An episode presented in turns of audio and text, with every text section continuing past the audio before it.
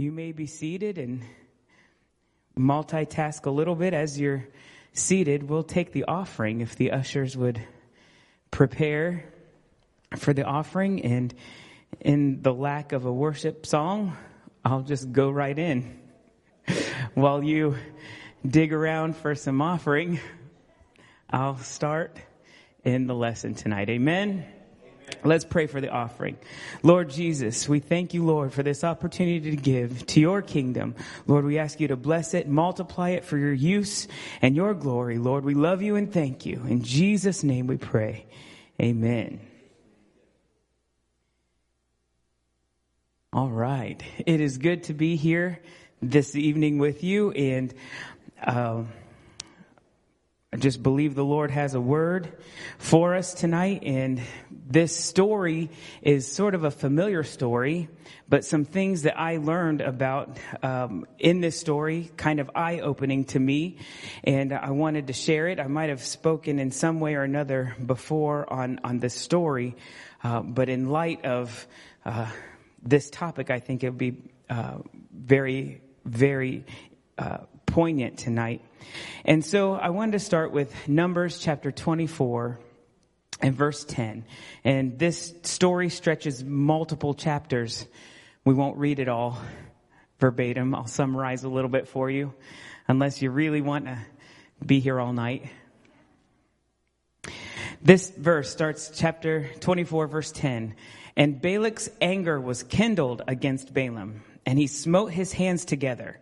And Balak said unto Balaam, I called thee to curse mine enemies, and behold, thou hast altogether blessed them these three times.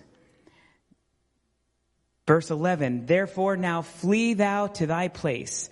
I thought to promote thee unto great honor, but lo, the Lord hath kept thee back from honor.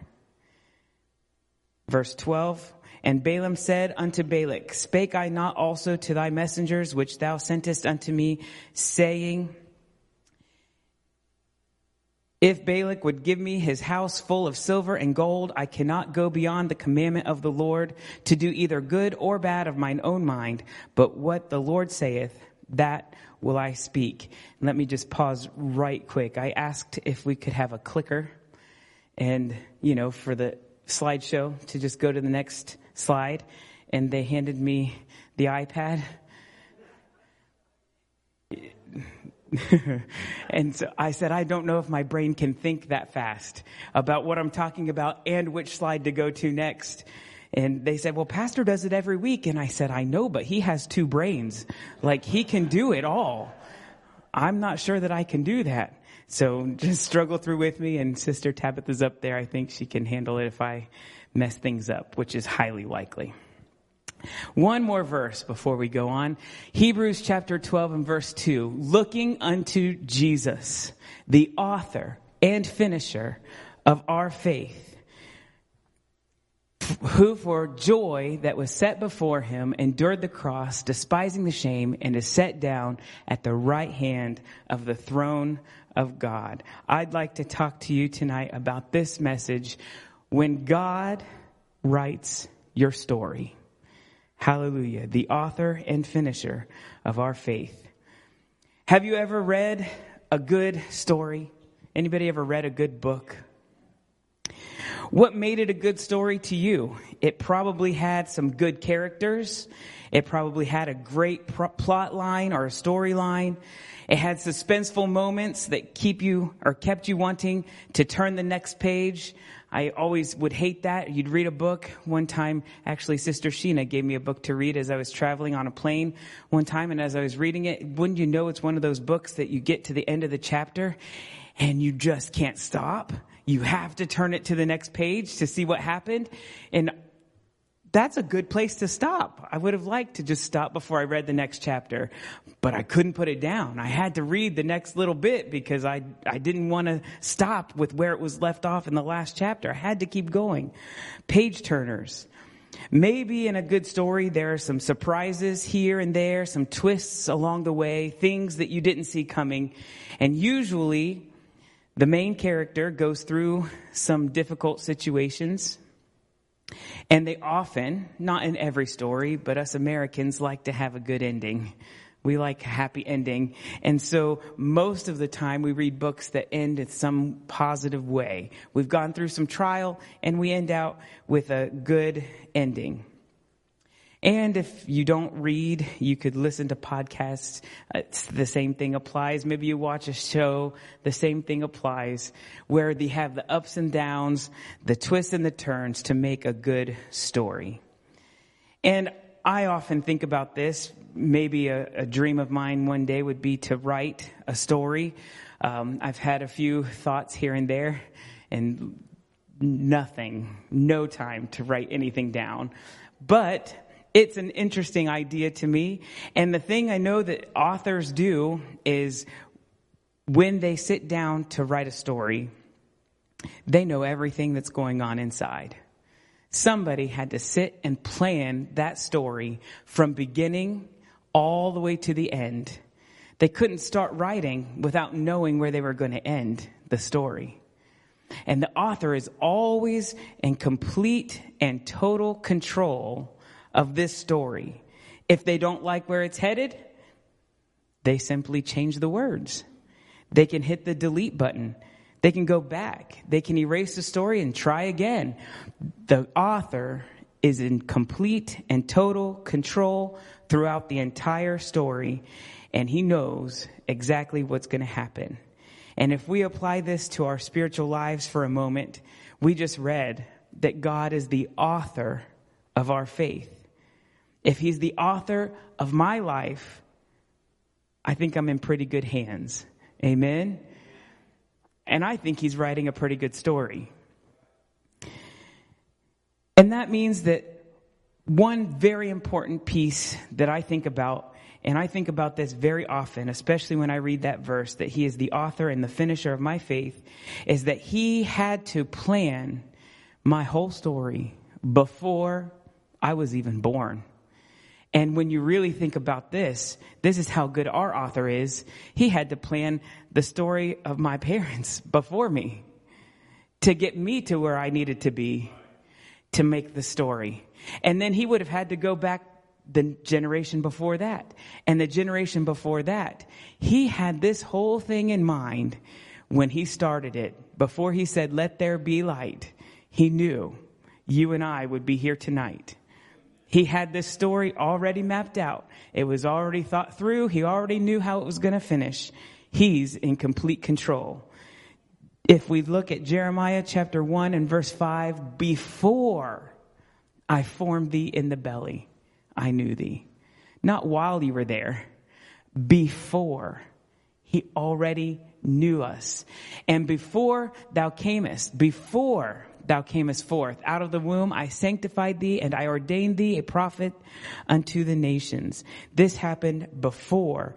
Ephesians 1 4 says, according as he hath chosen us in him before the foundation of the world, that we should be holy and without blame before him in love. If you ever questioned it, God knows you. He knows where you're going he knows where you came from and he's got it all planned out and he's in control. When the story seems a little scary, when things don't turn out the way you think they will, when you're not sure how things will turn out, you don't have to worry because your author's already thought it through. You don't know, and that's what gives us a little angst, but he does. It's no surprise to him. Amen. There are so many interesting stories found throughout the Bible, and I like this one in particular to show a couple points. It's in the Old Testament. It's a little bit obscure, but the famous part where the donkey turns around and talks to him, we learn about that sometimes in Sunday school. The Israelites had just come out of Egypt, well, not just, they've been in the wilderness for quite a while, had come out of Egypt, they were wandering through, and they were on the brink of going into the promised land. And God had already given them the Ten Commandments. And rule number one was to love the Lord with all your heart, soul, mind, and strength. And rule number two, have no graven images, no idols. And on their way to the promised land, right as they were getting ready to go through, just before Moses uh, goes and dies, we find them on the, in the land of the Moabites and the Midianites. And we can just call these guys the bad guys because it's going to sound similar if we just keep using their names. So the bad guys are there and they're ready. Here comes Israel and they've heard the stories. They know Israel is blessed of God. They know Israel is coming through and, and probably going to take over. And so the king of the Moabites, he says, we need something to happen here. We need to curse this people.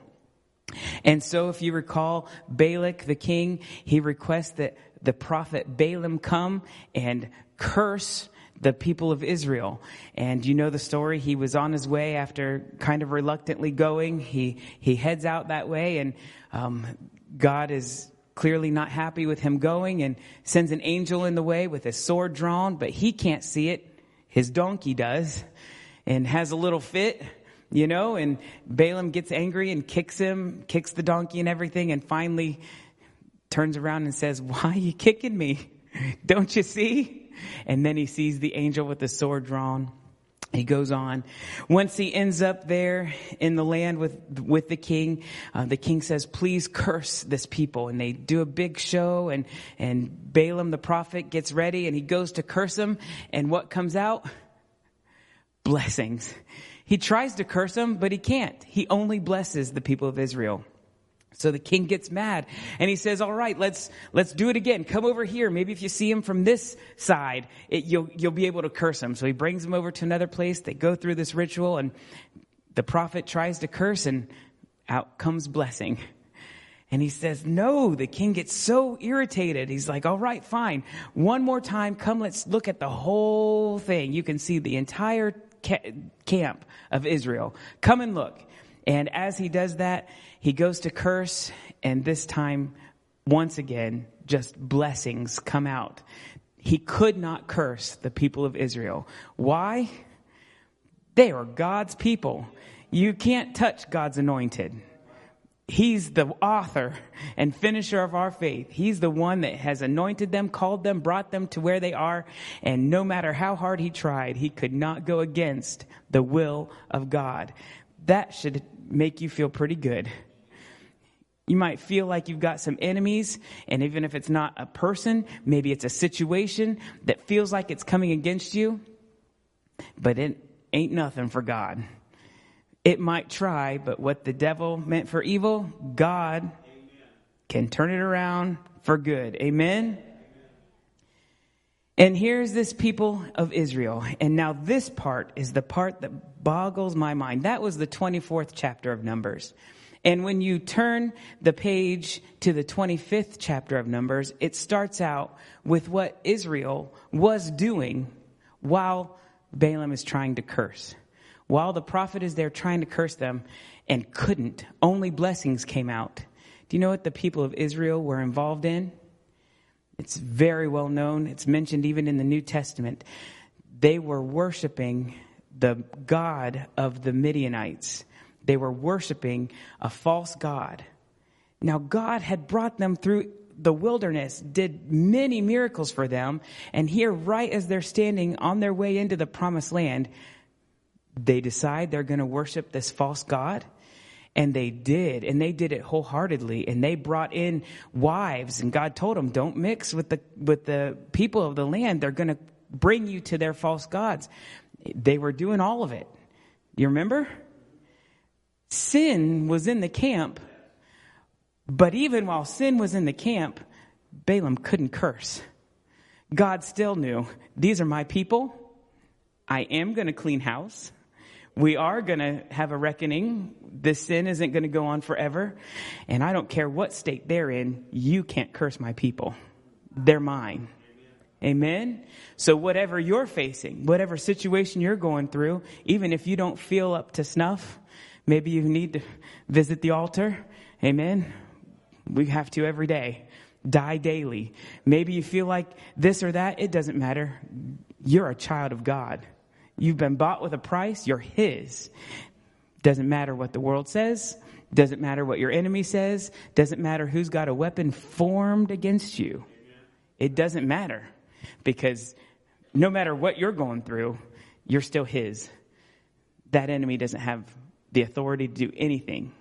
Amen? Hallelujah. God doesn't also see you the way you see yourself. They were in trouble. They were doing wrong, but God still saw them as his chosen people. God doesn't see you the way others see you. Boy, that king would have loved. All he saw with Israel was a threat. That's all he saw. It didn't matter what he thought. They were the children of God. And God shows others what he wants them to see. You ever feel, ever somebody come up and give you a compliment and you didn't even know you were doing anything to be complimented? You ever had that? Somebody come up and just say, I want to pull you aside and just tell you I really appreciate blah, blah, blah. You're like, well, didn't even know I was doing that. Okay, great. That's what God does for his chosen people. He gives you blessings that you don't even know are there and people see you in ways that you don't even know people see you. Amen? You're different. You're bought with a price. You're his. You're written into his story. Amen? Every story has a good character. And that main character, at least in this story, is you.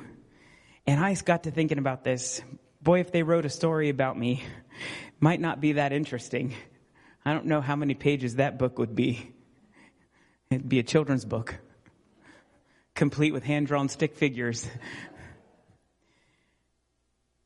And you may feel that way.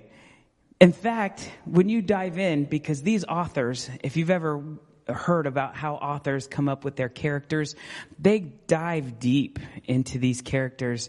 They give them background stories and they give them life, lives that they lived prior to the story that they're writing. And you never know it. You have no idea in the story that you're reading the background that the authors have gone through to give these characters their personalities and the, the reasons for doing things, their motives, uh, the, their whole design.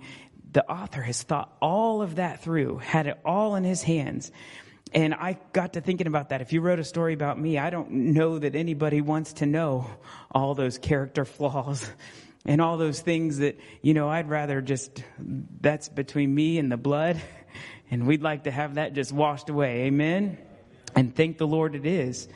But God doesn't operate the same way we do. God doesn't see you for who you are. But when you repent and get filled with the Holy Ghost, God cleans you up and makes you something beautiful. First Peter chapter 2 verses 9 and 10 says, "But you are a chosen generation, a royal priesthood, a holy nation, a peculiar people. Okay, I stop there and I read that and I think, thanks God, I'm weird. I mean, I know that, but we have to broadcast it. I'm a peculiar people. But I got to looking at that word, and peculiar does not mean the way we use it today. It doesn't mean strange and weird. Do you know what it means? That literally means a purchased possession. That word peculiar means preserving. In other words, it's mine. So God said, You're a royal priesthood, a holy nation, and you are my people. You belong to me. And you're weird in the sense that you're different from everyone else because you are mine. Hallelujah. God bought you with a price that you should show forth the praises of him who hath called you out of darkness and into his marvelous light, which in time past were not a people, but are now the people of God, which had not obtained mercy, but now have obtained mercy. Hallelujah. If we go to 2 Corinthians chapter 5 and verse 17, it says, Therefore, if any man be in Christ, he is a new creature. Old things are passed away. Behold, all things are become new. Hallelujah. It doesn't matter what background you brought to this thing. God washes it away and it's a new thing that he's doing in you. You are a new creature. And I think sometimes the greatest trick of the enemy is to hound you and to pound you with, I know what you were. Remember who you used to be. Remember what you were doing when. But God doesn't see that. He looks at you and sees the blood. The blood applied. He sees the blood, and what's the Bible say? What follows? Goodness and mercy follow behind. Amen? That's who we are in Him. Hallelujah. Sometimes we have this mentality. I've noticed it in uh, different denominational world Christian churches, and I've seen sort of this attitude of come as you are, and I get it. We believe that same thing. Please come as you are. You can't clean up. You can't get good enough to get this thing. You have to come as you are, and God cleans you up. Amen. But sometimes you see this come as you are and then just stay as you are. And that is not scriptural, scriptural. There is nothing in the Bible that says just continue on the way you were. Everything. I die daily. I'm a new creature. Everything from the time you get that precious gift of the Holy Ghost is a constant change, a constant transformation so that you become like Christ. Amen. That's how we are to be. And it's a constant, constant thing. We never come to the end of our story until it really is the end. Amen. And even then, it's not the end for us. Amen. We have a story, we have a prologue or epilogue. What is it? At the end. We have more to come. Moving on. hey, every good story, unfortunately, has an antagonist. Can't really have a good story without somebody in there to make it interesting, right? And our antagonist is the enemy, the devil, the enemy of our soul, the wicked one, the roaring lion. Says we wrestle not against flesh and blood, but against principalities and spiritual wickedness in high places. That's what we wrestle against. And even Jesus in Luke chapter 4 was tempted by this enemy when, when the devil had ended all the temptation, he departed from him. And this is how Luke says it in chapter 4 for a season. So the enemy came, didn't get what he wanted from Jesus, and so he departed. But he didn't leave for good. Luke tells us he just left for a season. The next time in Luke that we see the devil appear is in Luke chapter 22. And we see then entered Satan into Judas, surnamed Iscariot, being of the number of the twelve. And he went his way and communed with the chief priests and captains how he might betray him unto them. That's the next time we see this enemy of our soul. And I wish I could tell you that, boy, one good thump on the devil and he's out of your life for good. Never gonna come at you again with anything else. But you don't have to live very long to know that that's not true. He might leave for a season. I don't know what he's trying to do, whip up a better game plan. I don't know, but he's probably going to show up again. And not to give him too much credit, sometimes I feel like the enemy that does more damage is right here in my own head is I can mess up my own self pretty good. I don't really need the devil to get me into much trouble because I can do a good job of that all by myself. But there is also, even though there's an antagonist, we have a hero. The author is also the hero of our story. He says, Be of good cheer. I have overcome the world. If you have Jesus in your life, your story is going to turn out just fine. Amen? And we have in our stories ups and downs, high points and low points. We call it conflict. And I have trouble also with people who, you know, kind of show that we're Christians. So, I mean, we do have joy. But I don't know that we just always are dealing with a car issue right now. My motor has blown, and uh, not my fault. I always feel like I need to say that. The oil was in there and changed regularly. Um, and so now we're facing what to do about this whole situation. And It's not always easy. Hallelujah. I was saying something and my poor wife, not to throw her under the bus, but last night she was like, I don't want to play the glad game right now. Whatever I said, I was trying to say, but you could think of it like this. And she's like, I don't want to play the glad game right now. And I, I get it. Life happens and it's not always, you know, and, um, we see things, singers on TV that are Christian singers and those who are always just smiling like everything's happy and things are great.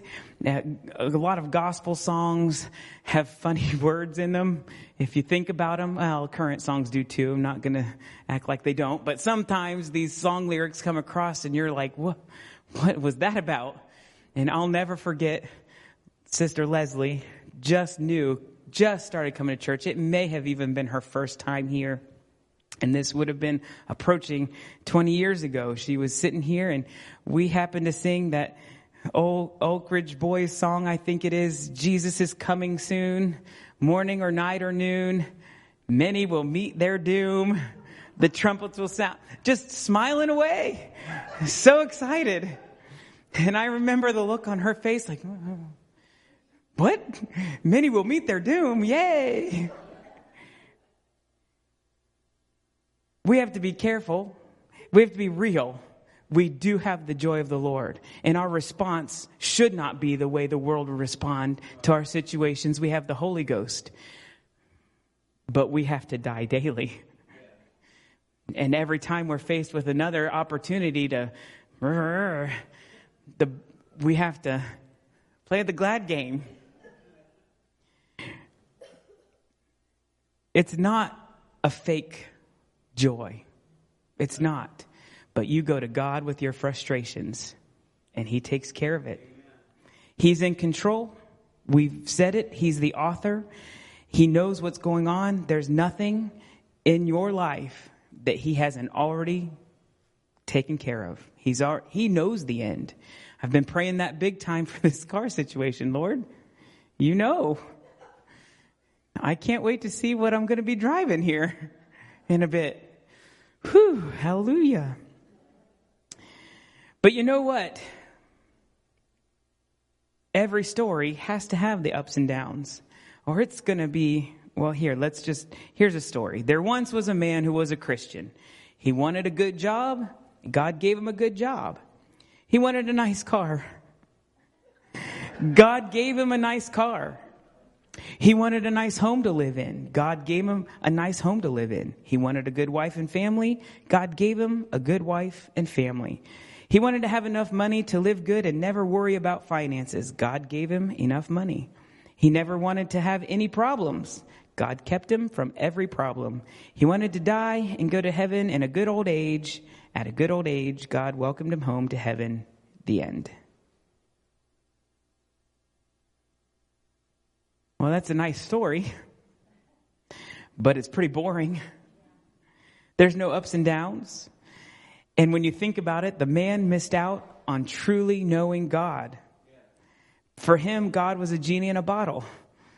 Could you do this, Lord? And God did it.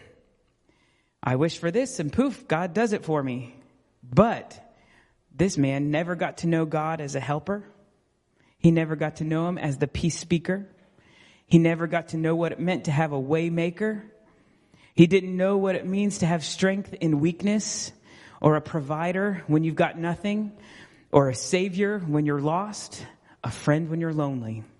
He didn't get to know any of those things, those characters of God, because he had no reason to. His life was just fine. God doesn't want us to know him as a genie in a bottle. He wants us to rely completely and totally on Him. And He wants us to be able to praise Him with the songs we sing at church. He's our way maker. Amen. He's the one who does a, makes a way when there seems to be no way. Hallelujah. You will have trials. You will have struggles, ups and downs, hills and valleys, conflict and intrigue. It will all be there. But James chapter 1 says, My brethren, count it all joy when you What? Ah, this verse. Count it all joy when you fall into diverse temptations, knowing this, that the trying of your faith worketh patience. I know he's still working on me because not every time I get some trying do I count it all joy. But I know that when it gets rough and it gets tough, just turn to him. He's got it in his hands and under control. First Peter chapter 4 and verse 12 says, Beloved, think it not strange concerning the fiery trial. It's not just a trial. We gotta have a fiery one. Thanks for that. A fiery trial, which is not might, which is to try you, as though some strange thing happened to you. Don't be surprised when it comes along. But rejoice Help me, Lord.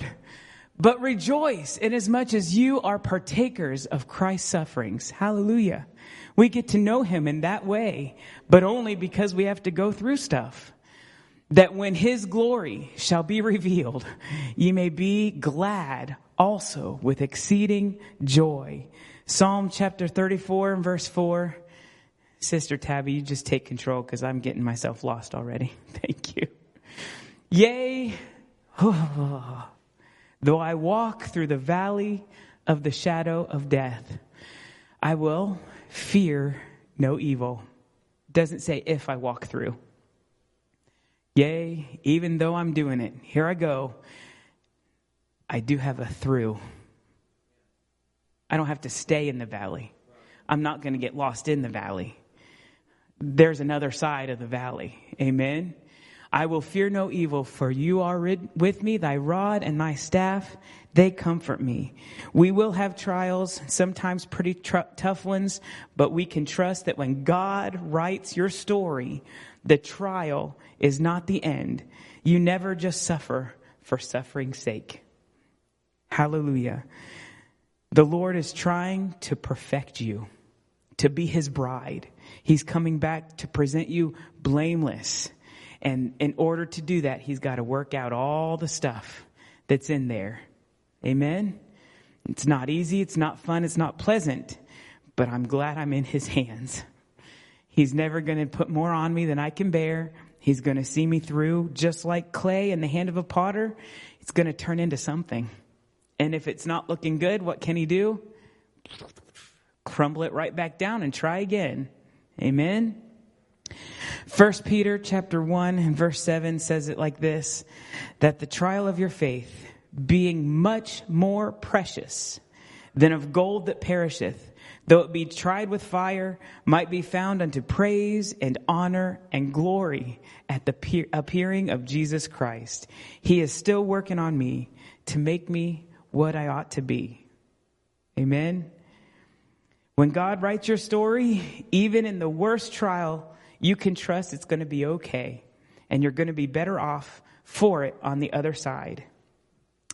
And with every story, there comes an ending. There's a closing. Hebrews 12:2 says he's the author and the finisher of our faith. And when God writes the story, we know it's going to be good. When you give God control, he's responsible for the outcome. That gives me great peace, knowing that I have committed all things into his hands, and whatever I've committed into his hands, he will keep that which I've committed unto him against that day. I have two daughters, and we're starting into the teenage years. Hallelujah. The struggle is real, and I don't know what happened between seventh and eighth grade, but something happened between seventh and eighth grade. And I am so proud of those girls. But boy, we still have how many years to go? I don't know what's coming, but he does. And I don't know what, I know they have their own decisions to make and they're going to do what they're going to do, but they're going to do it the way I say they're going to do it. They're in my house.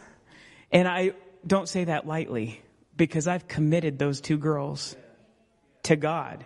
And he said, I'll keep that which I've committed unto you. I know whatever happens, he's going to have it in his hands. It's in his hands and his control. Put our finances, put our marriage, put whatever it is, your job. Lord, keep that. I'm letting you have it. And you know the hardest thing once you do that, let it go, give it to God, is to not take it back. It's real hard when it's not turning out the way you think it should and the way things should happen the way you want them to happen. And, and it's real easy to try to take those things back. I commit it to Him and hey, Lord, I'm not going to take it back. You've got to do it. If you don't do it, I don't know what's going to happen because you are the one, you're the author. And if you don't take care of this, we were praying that about the car. Imagine that. Lord, you've got to do it. You've got to do it. You've got to do it. And then there was a little check. Well, I mean, I'm not demanding that you do something, Lord. I'm just saying if you don't, I don't know what will happen. I, you are sovereign. I can't demand that you do something, but I'm asking if you don't do something, Lord, I, I don't know what's going to come of this situation, but if you're in it, it's going to be all right. Amen. Amen. Hallelujah. Second Timothy chapter one and verse 12 says, For the which cause I also suffer these things. Nevertheless, I am not ashamed, for I know whom I have believed, and am persuaded that he is able to keep that which I have committed unto him against that day. It's in his hands. Hallelujah. And even if this trial should be the thing that takes me, if this is the end and the Lord calls me home, O death, where is thy sting? Because I know whom I have believed. The finisher of my faith is going to be right there with me in the end, and he's going to usher me on through to the other side, and the end is greater than the beginning. Little Adley the other day was, oh, poor thing, was stung by bees on Sunday. They were playing in the yard and happened to run their little uh, wagon right over a hornet's nest that nobody knew was there. And, uh, Albany was over and she got stung a couple of times and Adley got stung. I think we counted four stings on her, but they came in just screaming bloody murder and you didn't know what was going wrong and everything's panicked and you're trying to figure out what's going on and it doesn't take too long before you see bees flying around your house and you, then you see a bee, bee stuck in their hair and you're trying to get the bee out of their hair without panicking them that there's a bee in their hair. Oh, it was, it was a thing and she was just crying and screaming and we had this real philosophical debate while she's crying and screaming and she said i just i just want to die. I just want it to be over. And i was like nope we don't say that ever. Being stung by bees is still better than dead. And she said but dad i'll be in heaven. Okay. I guess you got me there. In the end, we're going to be with him anyways. And I think of the many precious saints that have gone on to be with the Lord. And these saints in our church, and I could name them, but I'll miss somebody and I don't want to do that. You all know who I'm talking about. Several precious saints in our church have shown us. Uh, we recently had a um, memorial service for Uncle Tracy Keys, and that thought occurred to me for him, and it applies to all of these precious saints that they showed us how to live in Christ. They showed us how to be sick in Christ. And they showed us how to die in Christ. They lived the life, they walked the walk, they talked the talk, and then when the Lord called them home, it was still a testimony. Amen? God is good. And this story from beginning to end He's in control and he's going to see us through. Whether it starts rough, whether it ends rough, it's all in his hands. And when we get to the other side, we sing it. It will be worth it all when we see Jesus. Every valley, every storm, every tear we've cried, it's going to be worth it all. Just to hear him say, well done, will be worth any prize. Hallelujah. One final thought, and I've probably talked longer than you wanted to hear, especially with no worship. If we go to John chapter 21 and verse 25, and there are also many other things which Jesus did, the which, if they should be written, every one, I suppose that even the world itself could not contain the books that should be written. Amen. John says that these are written. And if every one of them that could be written was written, it wouldn't be able to contain it even in the whole world. And I like to just think that perhaps one of those stories is my story. Perhaps one of those stories is your story. That God went to the cross of Calvary, but he already knew way back when he said, let there be light, exactly what you're going to be going through on September 20th, 19, 19. 2023. Hallelujah. God is in control. He hasn't lost control. He's not worried. When you feel anxious, He's not wringing His hands. He never slumbers nor sleep. He, he's on it. He knows what He's doing. He's got you in mind. And if you've put it in His hands, He's going to take care of it all. Amen. Would you stand with me? And we'll dismiss after we pray. Lord Jesus, Lord, we feel your presence. Lord, we ask you to continue to write the story that you've already put to paper. Lord, we don't take the pen out of your hands. We're not going to know the way to finish this story the way you can. Lord, we ask you to keep writing. We ask you to keep our lives in your hands, that you would keep us and guide us, direct us. Lord, every single thing that we have going on in our lives, we don't hold on to it ourselves. We don't try to control you, but we ask you to take control and to continue to write this story. We love you and we give you glory and honor and all praise in Jesus' precious name. Amen. You're dismissed in Jesus' name.